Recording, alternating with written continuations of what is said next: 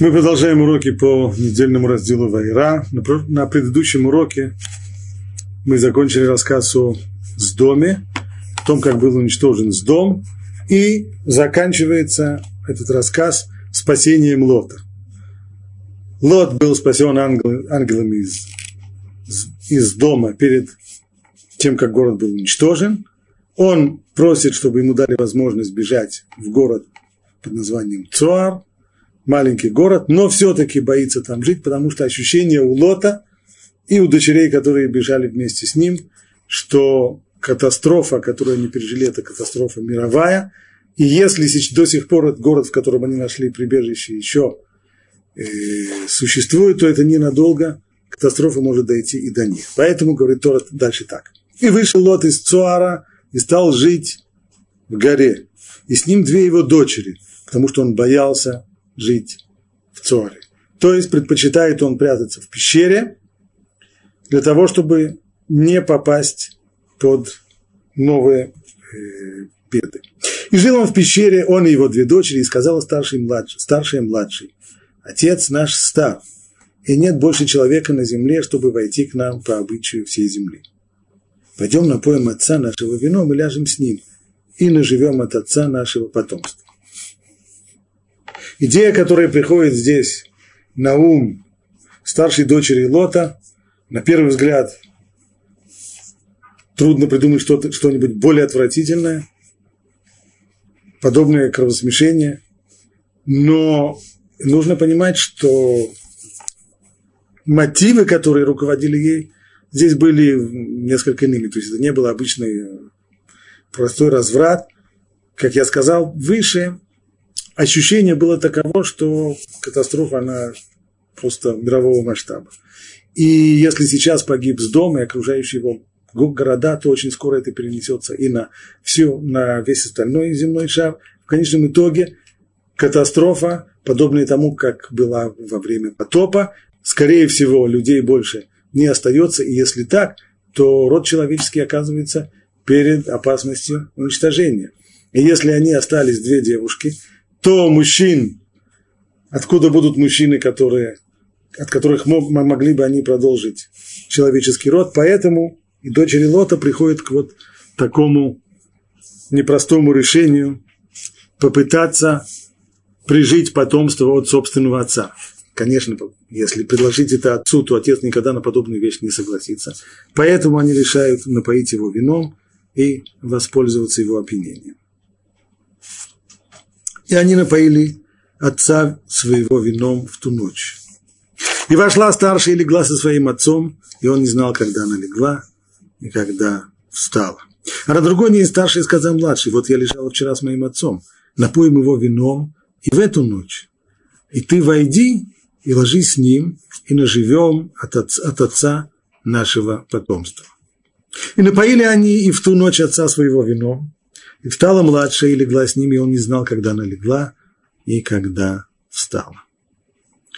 И зачали обе дочери Лота от своего отца. И родила старшая сына, и нарекла ему имя Моав. Моав происхождение этого имени очевидно.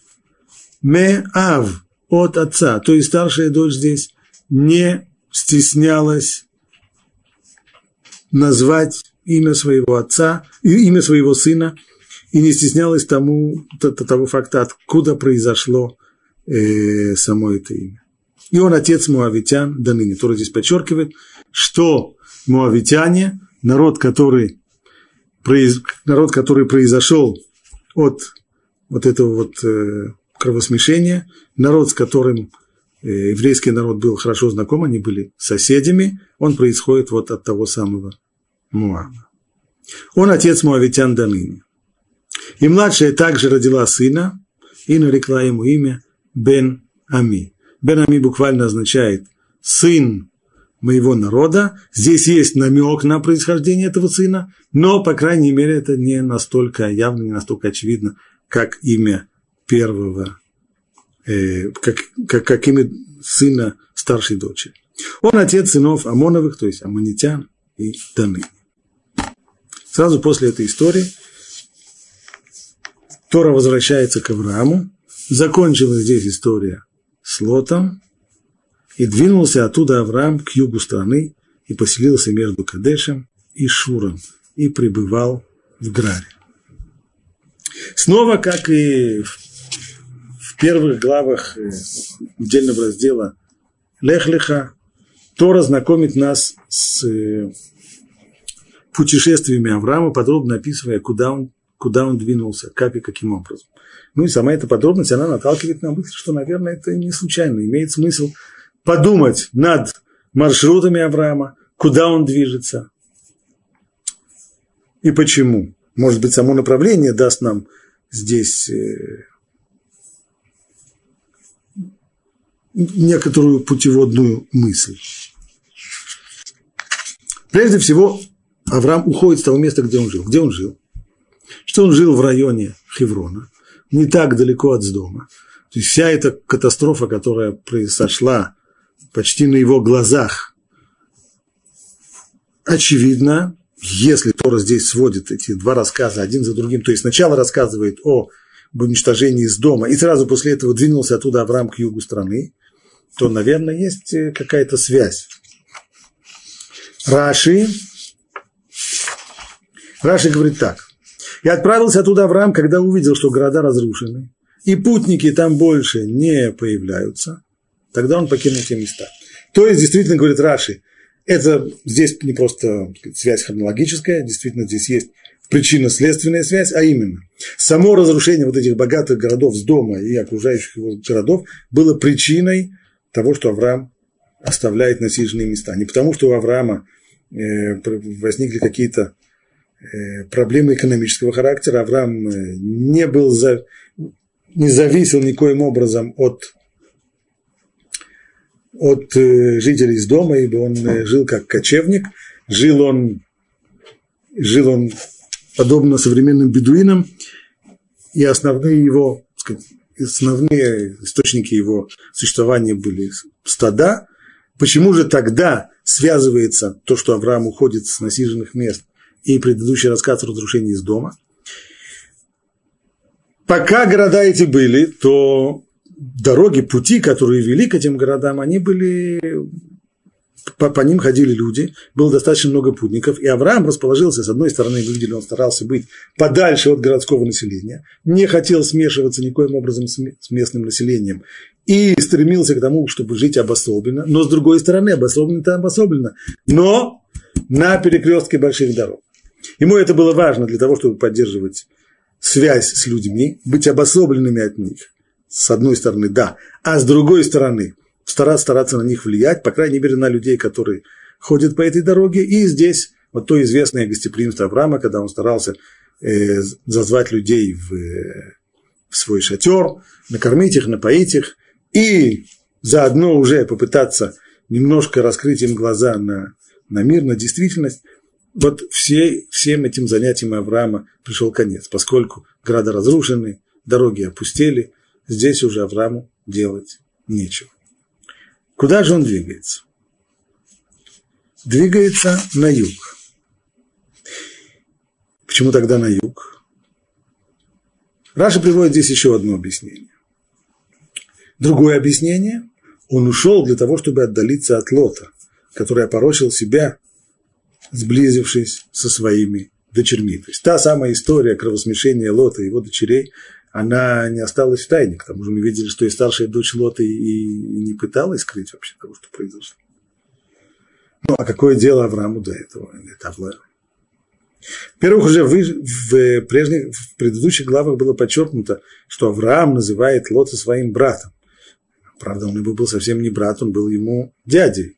Вместе с тем, как отвечают, как объясняют там комментаторы, внешне они были очень похожи.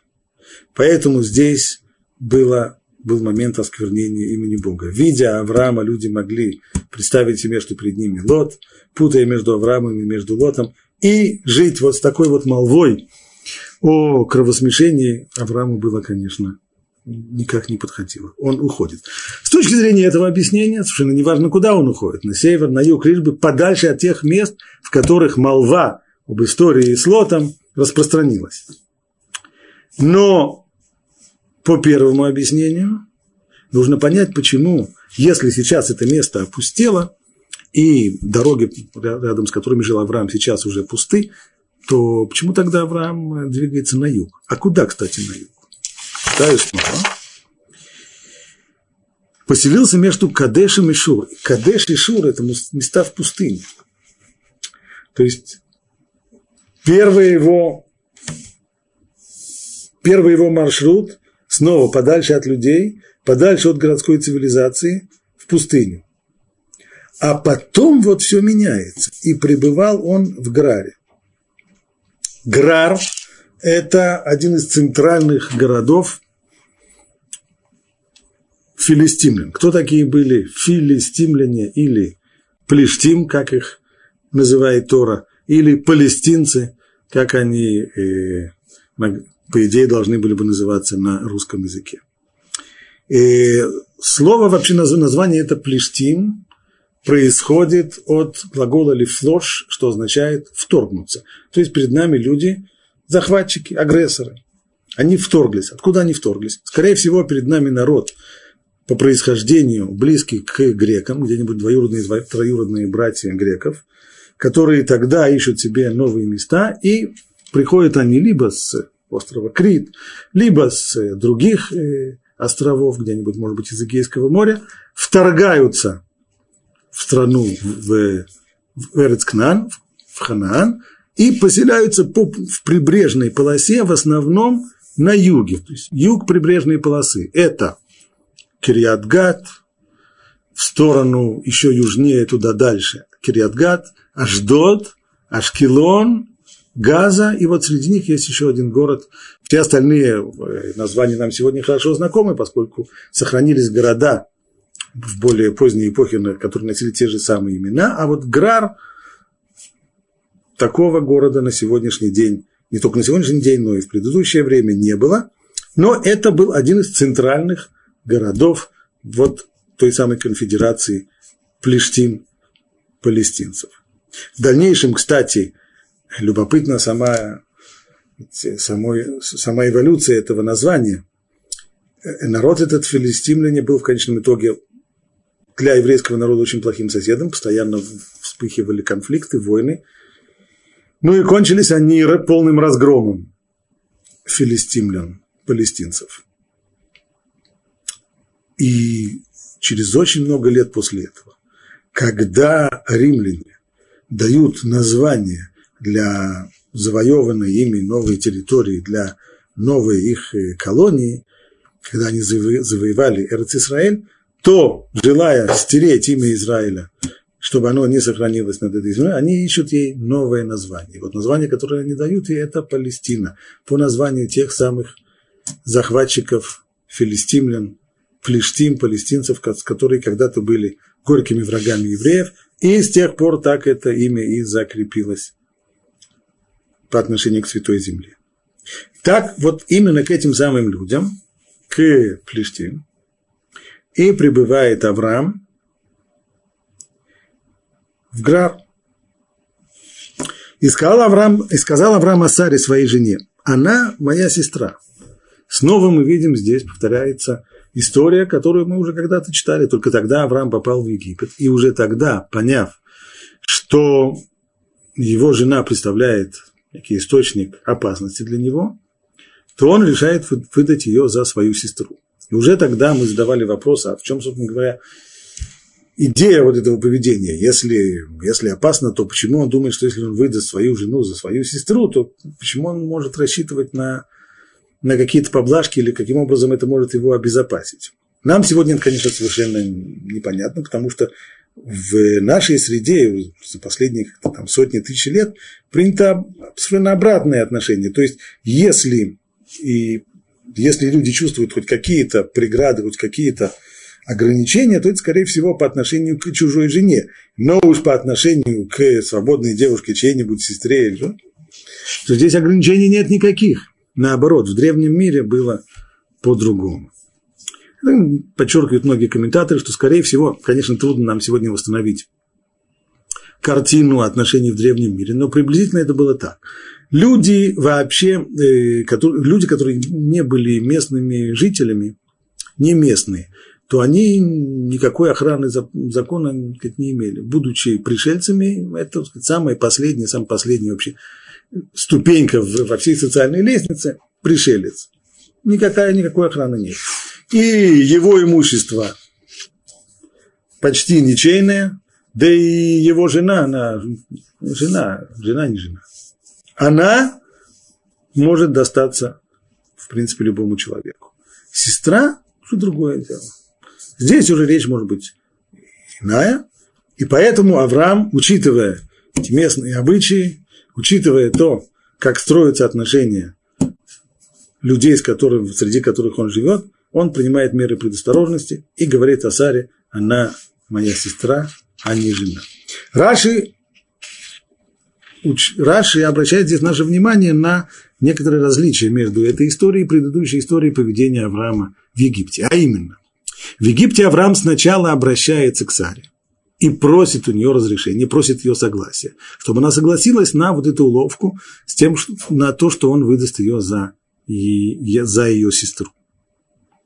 Здесь он ее согласия не просит, а он просто сразу представляет, представляет ее, представляется как, вот, представляет ее как брат и сестра, не спрашивая ее согласия. Почему? Ну, в общем-то, ответ он почти очевиден. Поскольку предыдущая история кончилась для Сары очень печально, она попала в дом фараона, то второй раз идти на подобную вещь, конечно, если бы ее спросить, вряд ли она выразила бы большой энтузиазм по поводу подобных э, опытов. Поэтому Авраам, не дожидаясь ее согласия и не спрашивая ее согласия, сразу представляет, представляется как брат и сестра. И Здесь снова повторяется нечто подобное тому, что было в Египте. И послал Авимелих царь Грарский и взял сам. То есть, хотя незамужняя женщина, она не может стать э, собственностью любого желающего, это нет.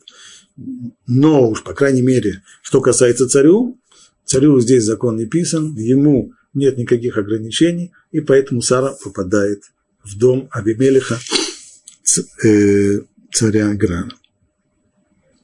И пришел Бог к Авимелеху во сне ночью и сказал им, вот ты умрешь за женщину, которую ты взял, ибо она замужняя.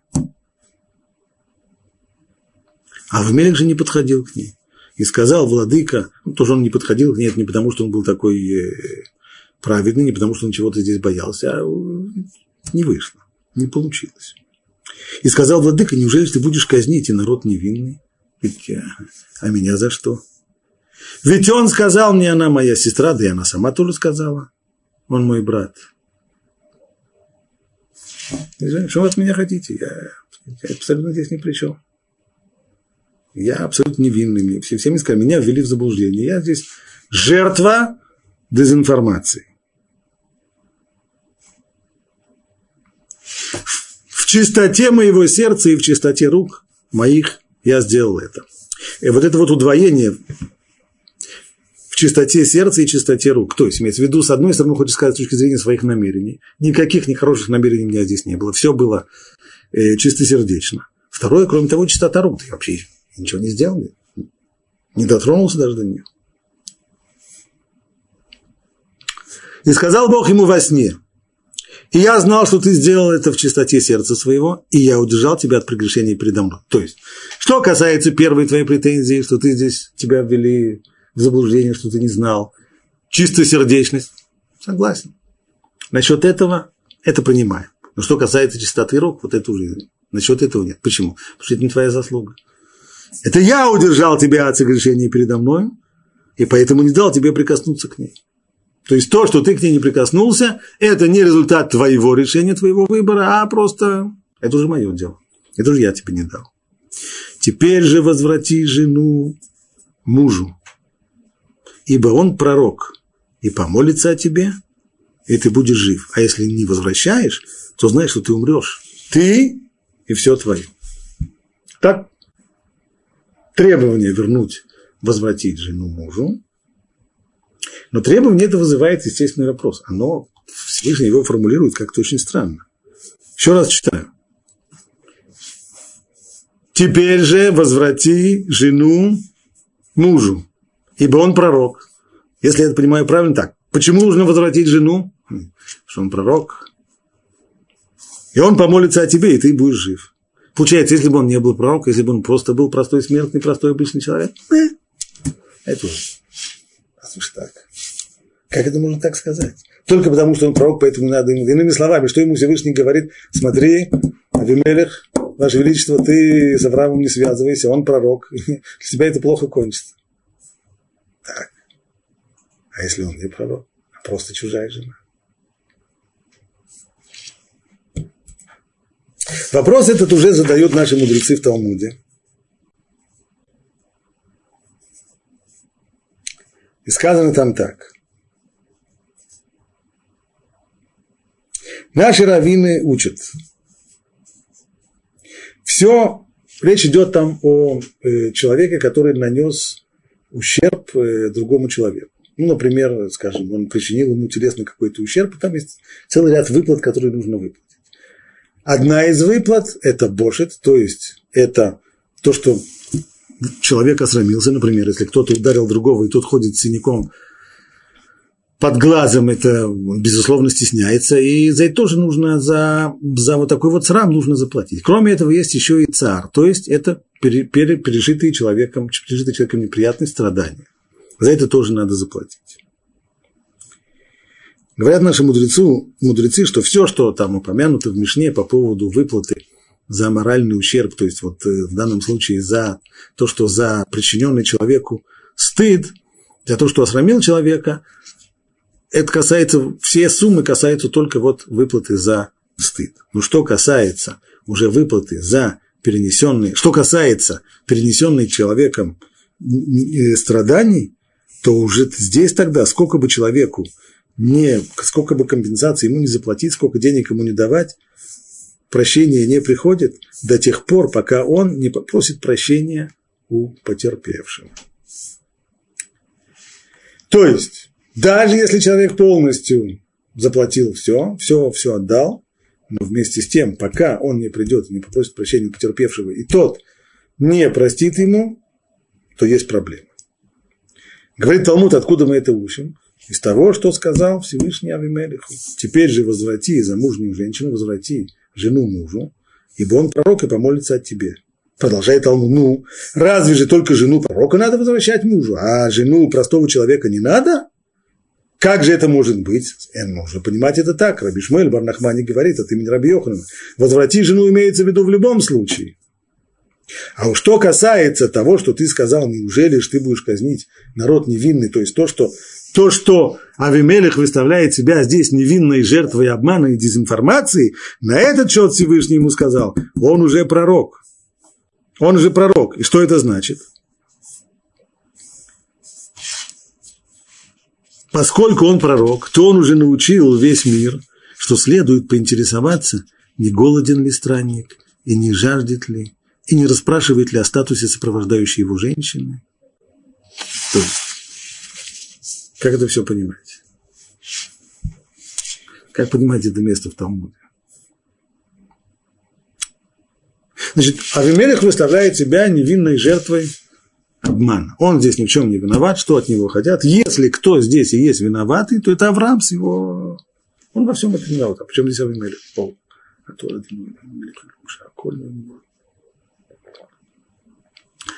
Именно на эту тему Всевышний с ним и спорит. Не, вот.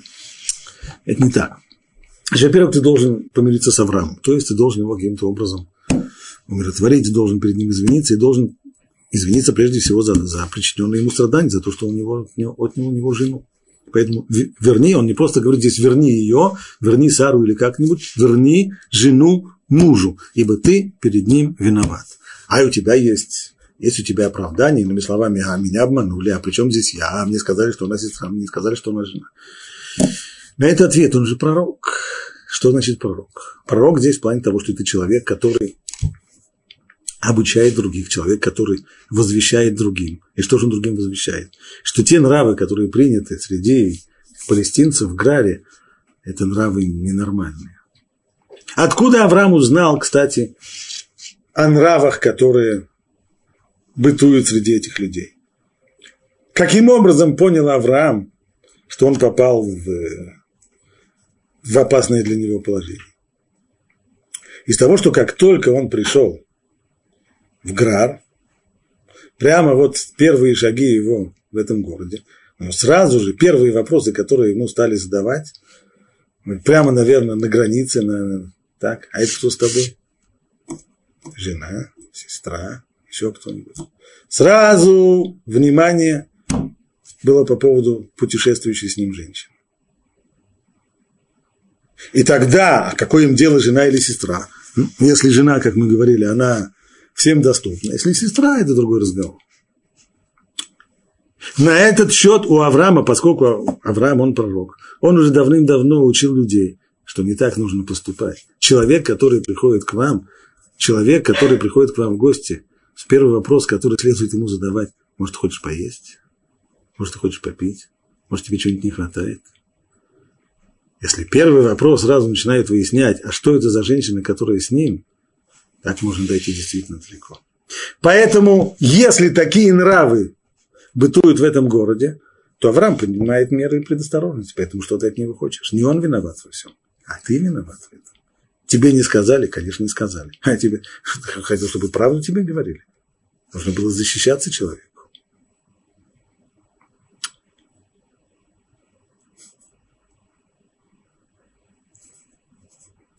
Есть еще один ответ на этот вопрос, почему Всевышний подчеркивает возврати жену мужа, потому что он пророк.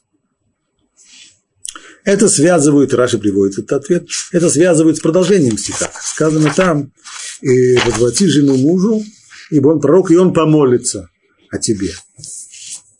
То есть, имеется здесь в виду так, ты возврати жену мужу, это нужно было бы сделать в любом случае. Даже, даже если, даже если бы это был простой человек.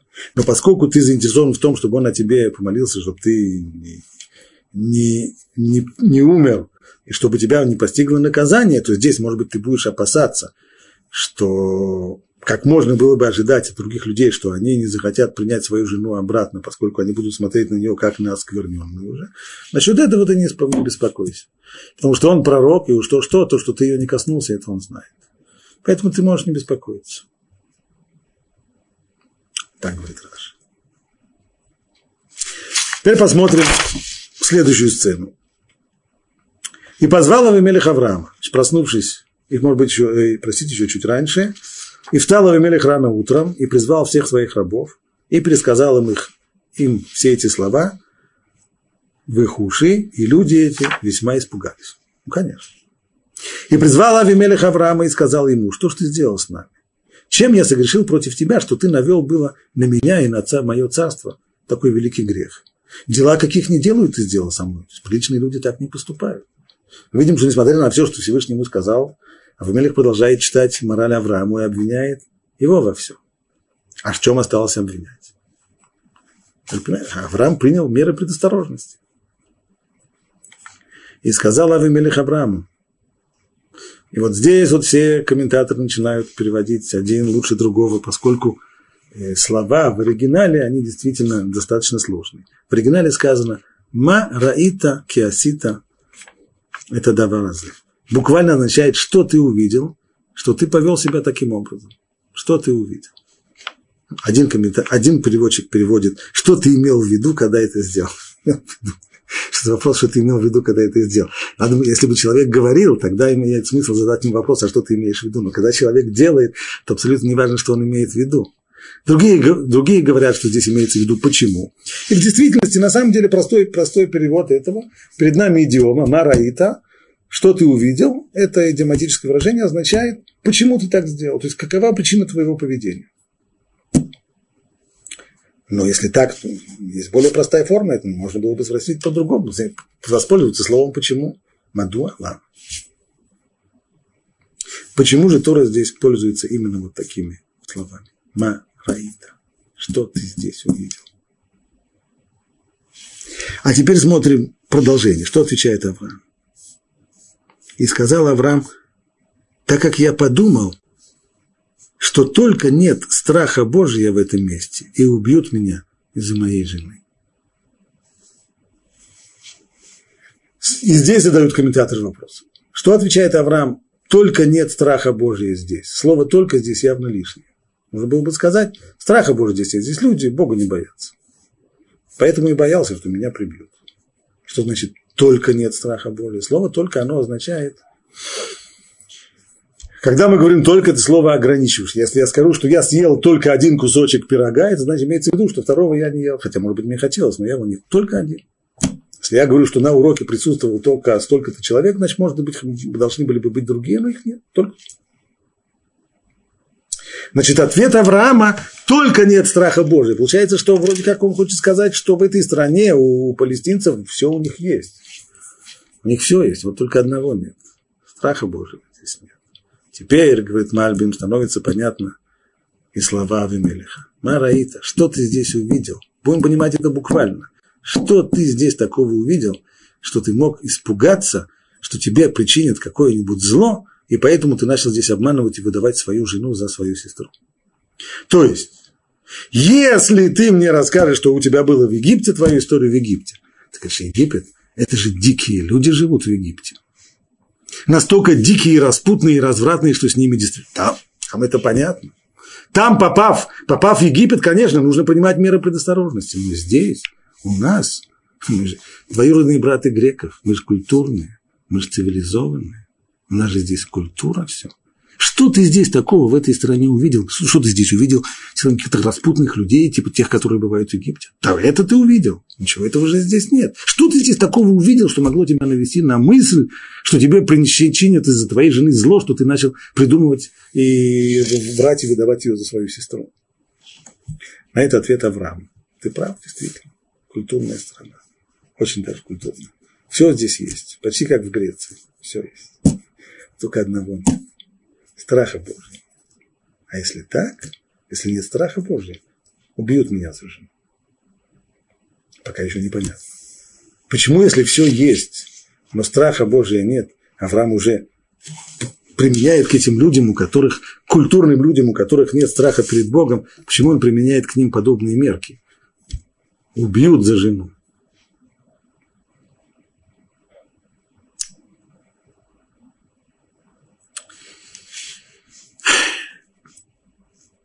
Что останавливает человека? Что останавливает человека перед тем, чтобы сделать какие-то нехорошие поступки? Мотивы могут быть разные. У человека есть какие-то, скажем, э, его принципы. Он понимает, что какие-то вещи делать нельзя, вот так вот не делается, так, так неправильно поступать. Один из самых, один из наиболее распространенных мотивов такого самоограничения человека – это то, что в обществе так не принято. У нас так не делают, так не принято. В принципе, в принципе, культура в многих обществах, она на этом и построена. У нас так не делают, у нас так не принято. Вопрос, насколько вот эти вот общественные нормы, общественные рамки, насколько они сильны для человека. То есть насколько вот эти вот запреты, которые накладывает общество на неблаговидное поведение, насколько они сильны и насколько они могут отвратить человека от соблазна. Не очень они сильны.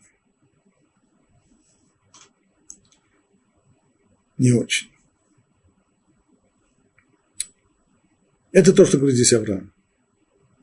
Если люди воздерживаются от чего-то, есть у них какие-то определенные моральные, нравственные какие-то мерки, какие-то нравственные ограничения. Если происхождение их человеческое, если просто в обществе это не принято, то сила этих ограничений, она невелика. И как только человек сталкивается с сильным соблазном, скорее всего, не устоит когда начинают уже бушевать эмоции и влечения, то трудно устоять. Что такое страх Божий? Вот когда входит сюда страх Божий, то все изменяется. Что такое страх Божий? Хотя мы пользуемся здесь словом страх, Но не имеется здесь в виду ощущение человека, подобное тому, которое он испытывает, когда он ходит в темный переулок и видит, как в нем, в этом темном переулке какие-то тени приближаются к нему. Речь идет не, не о том. Страх Божий – это значит, что человек чувствует ответственность за свои поступки. Я отвечаю за свои поступки. Естественный вопрос, если отвечаешь, то перед кем? Невозможно просто так отвечать в космосе. Ответ всегда перед кем. Если мы спросим многих людей, как вы считаете, вы ответственны за свои поступки? Да. Перед кем? Э, скажет человек, перед совестью. Нет, не ответ. Почему? Совесть, она безлика. Что такое совесть? Совесть – это есть у нас в нашей психике Всевышний дал человеку потрясающий компас, который называется совесть. Имеется в виду так, что если у человека есть какие-то определенные моральные ценности, в тот момент, когда он от них отклоняется, от своих собственных моральных ценностей, то в нем пробуждается совесть и начинает его атаковать за то, что он отошел от своих собственных ценностей. Но сама совесть никогда не является источником моральных ценностей, и поэтому она не является тем, тем самым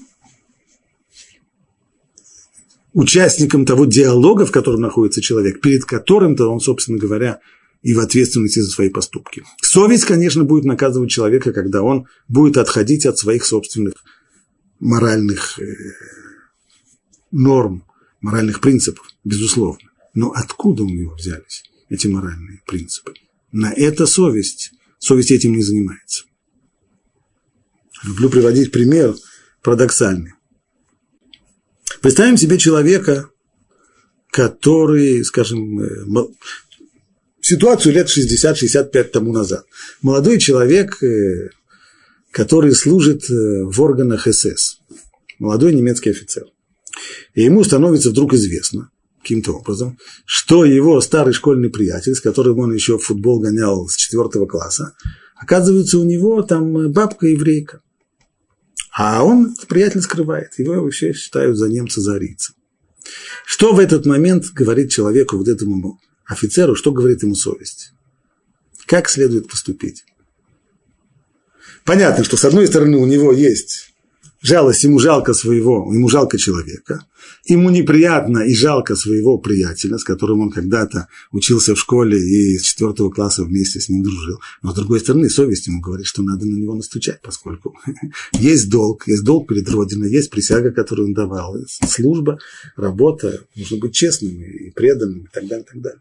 То есть совесть может в тот момент, когда у человека его моральные принципы, они принципы которые приняты в э, германском обществе, в нацистском обществе 40-х годов прошлого столетия, так совесть его будет толкать на самые страшные преступления.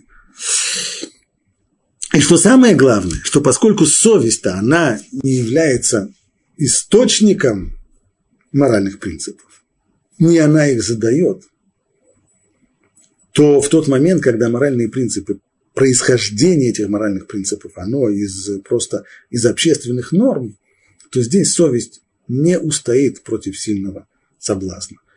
Э, человек в тот момент, когда перед ним настоящий, настоящий сильный соблазн, настоящее сильное влечение, то он уже со своей совестью каким-то образом устроится. Ибо в конечном итоге кто тот, не я, который потребует меня к ответу? Кто тот не я, перед которым я отвечаю, отвечаю за свои поступки? Если это общество, общественное мнение, с ним мы уже, как это хорошо, хорошо известно нам, и из своего собственного опыта, и из опыта других людей, мы с ним сможем устроиться. Но если я оказываюсь в ответе, если я понимаю, и это -то означает страх Божий. Страх Божий означает, когда человек понимает, что он в ответе не просто перед совестью, а он в ответе перед Богом, который его создал и который дал ему правила поведения и который требует от него морального поведения. Когда я понимаю, что ответственность настолько велика, то тогда уже мне легче, у меня есть куда больше шансов в этой серьезной борьбе против собственного влечения, против собственных слабостей, против, против э, соблазнов, потому что ответственность куда, осознание ответственности куда больше, и это то, что помогает человеку устоять. И это то, что говорит Авраам Авимелиху. Очень обидные слова. Только страха Божьего нет здесь. То есть все остальное есть. Люди здесь культурные, да. общество здесь не такое, как в Египте? Конечно, нет. Здесь есть какие-то свои правила, здесь есть какие-то свои порядки. Но вместе с тем, порядки-то здесь какие? Как здесь относятся к чужой жене? Это мы видим. Откуда я это вижу? Да это же первый вопрос, который мне задали. Я сюда приехал, самый первый вопрос мне задали. А это что за баба с тобой? Жена? Сестра? А, если так, все ясно. Страха Божия здесь нет. И, и, ну и что? И что будет, если я скажу, что, что, что это моя жена? Не знаю. Если страха Божия здесь нет, то могут и убить. Могут и убить, могут пойти на преступление тоже. Поэтому, хотя все остальное здесь есть, и культурная здесь страна, и приличная, и, конечно, не так, как в Египте. Но вместе с тем опасность она есть. Поэтому я и сказал, что она моя сестра.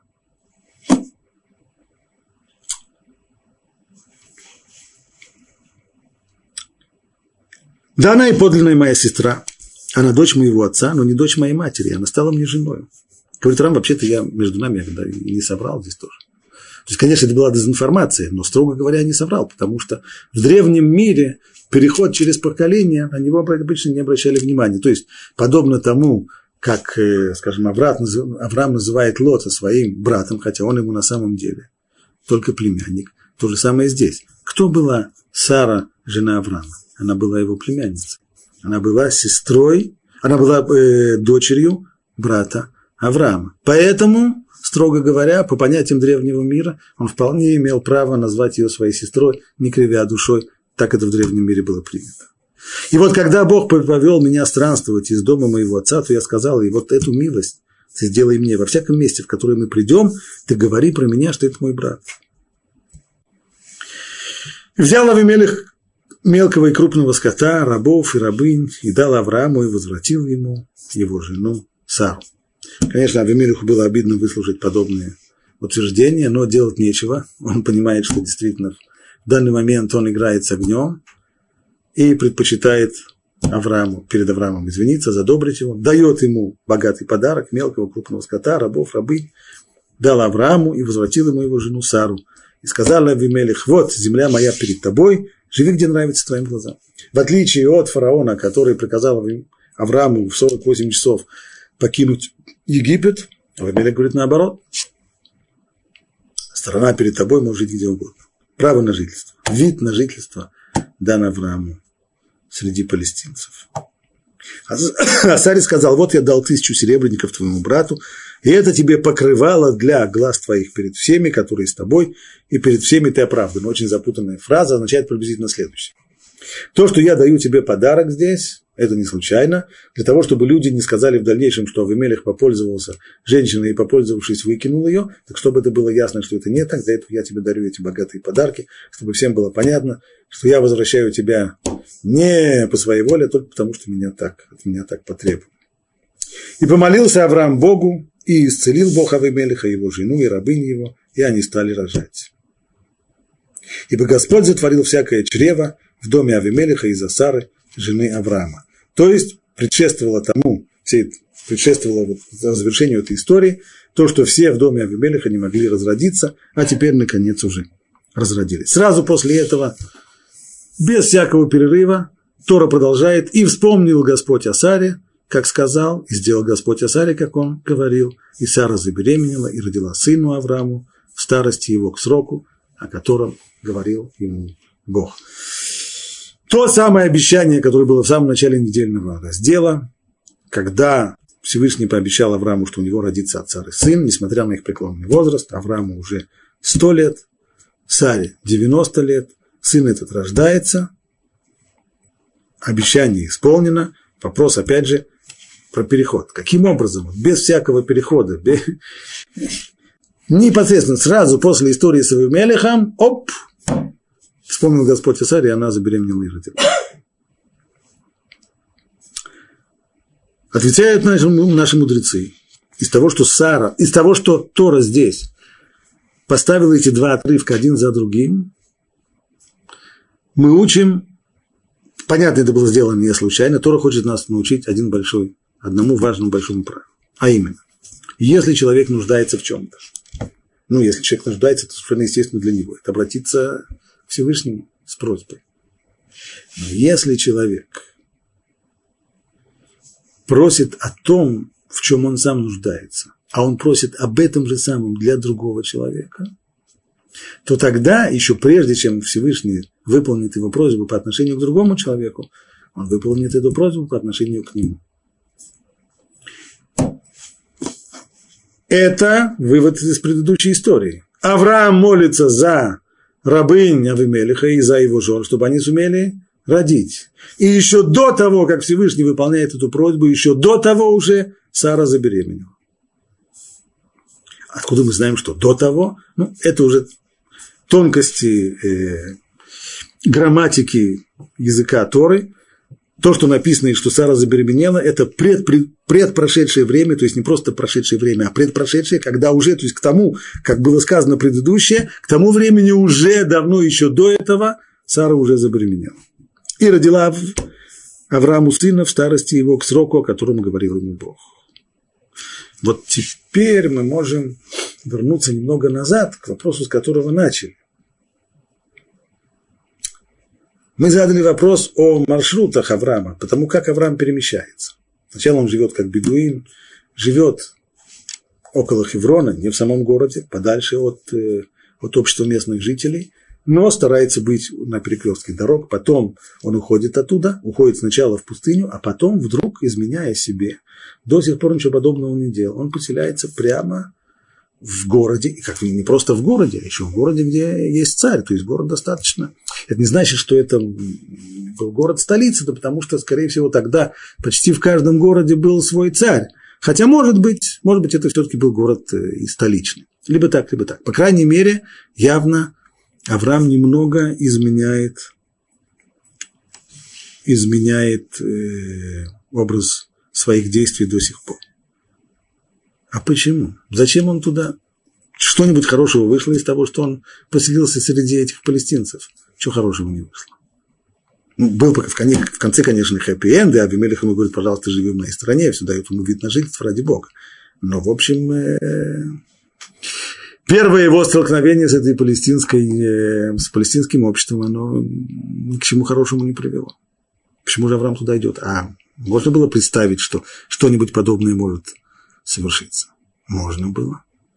И Авраам до сих пор старался быть подальше-подальше от всех этих людей.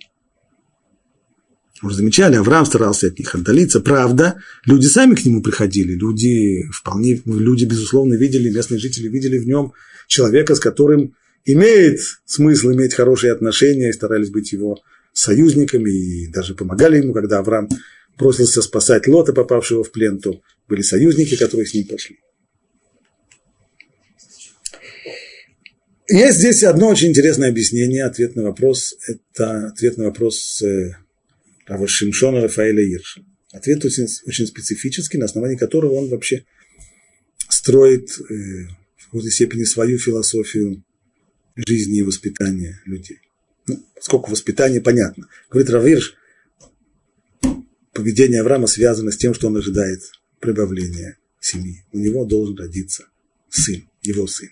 И с этого момента у Авраама центральным вопросом в ее жизни становится воспитание. Конечно же, у него и до этого был сын, сын Ишмаэль, и его воспитание было совсем непростой задачей, но вместе с тем сейчас тот самый сын, от которого в конечном-то итоге это Всевышнему сказал, что народ, тот самый великий избранный народ произойдет не от Ишмаэля, а от Ицхака. Значит, воспитание Ицхака – это первостепенной важности задача.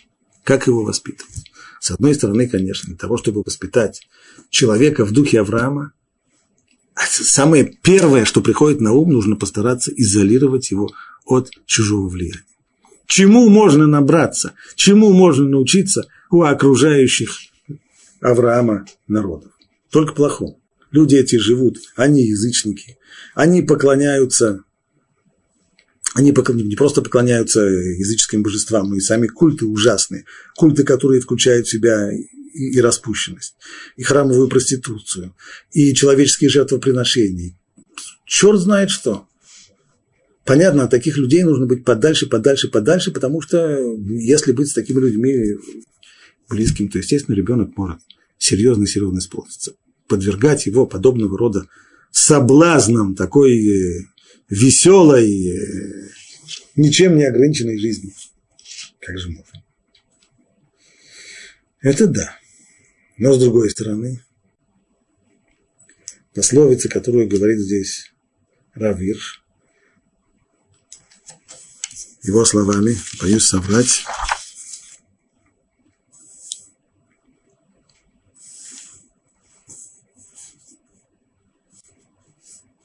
Самый лучший способ простудиться.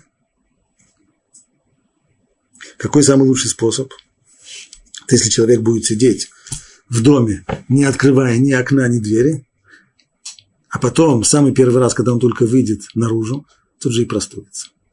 Человек, который живет в тепличных условиях, не открывает, нет сквозняка, нет никаких микробов, все ему протирают э, два раза, и все, все ему моют э, с мылом, э, горячей водой, с мылом и так далее, и так далее. Все абсолютно стерильно. Стерильно, конечно, безопасно. Но стоит такому человеку один раз выйти на улицу и дохнуть воздуха таким, каком он есть, он тут же упадет и заразится.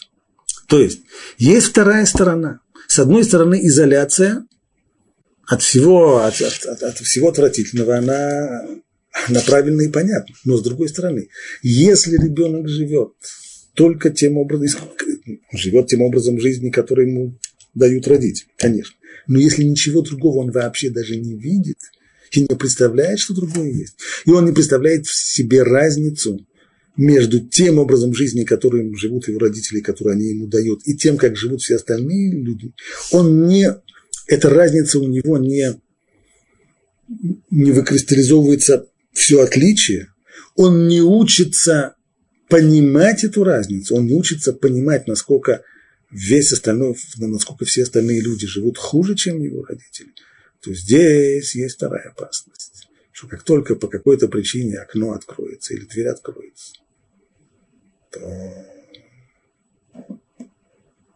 будет плохо, то он может пасть жертвой самого первого же соблазна. Он к нему совершенно не готов.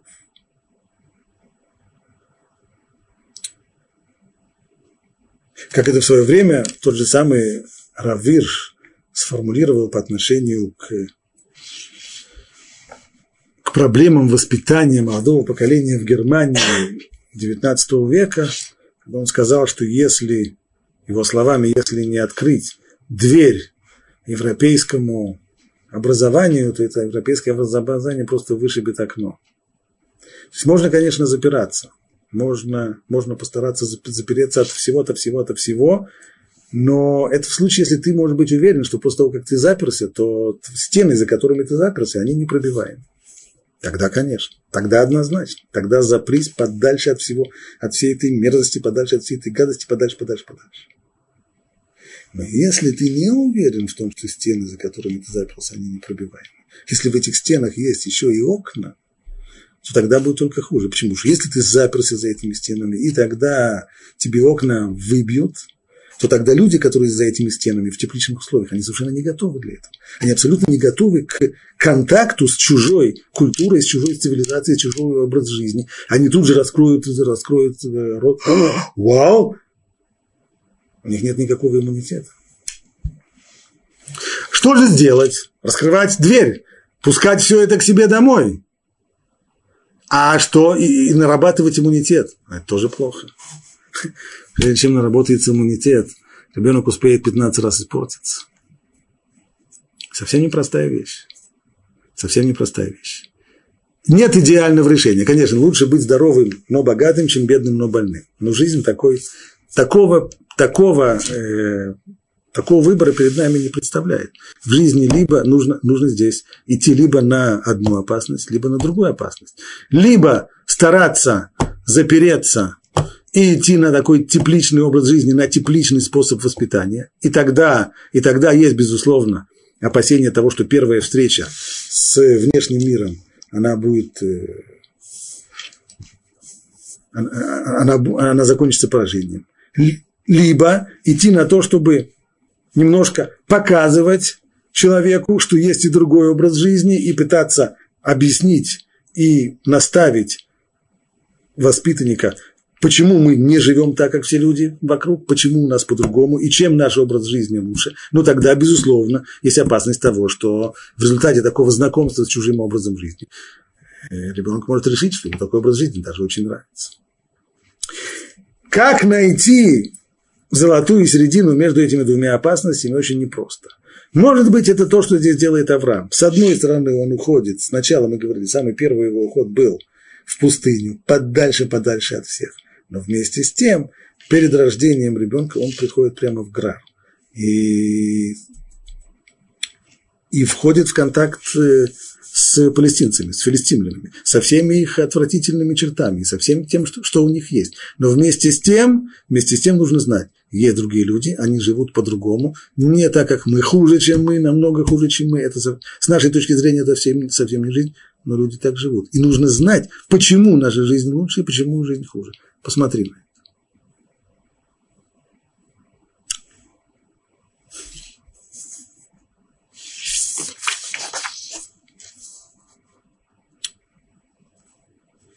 И вот, наконец, сын рождается. И нарек Авраам сыну своему, родившемуся у него, которого родила ему Сара, Ицхак. И обрезал Авраам Ицхака, своего сына, на восьмой день, как заповедал ему Бог. Авраам же был ста лет, когда родился у него Ицхак, сын его.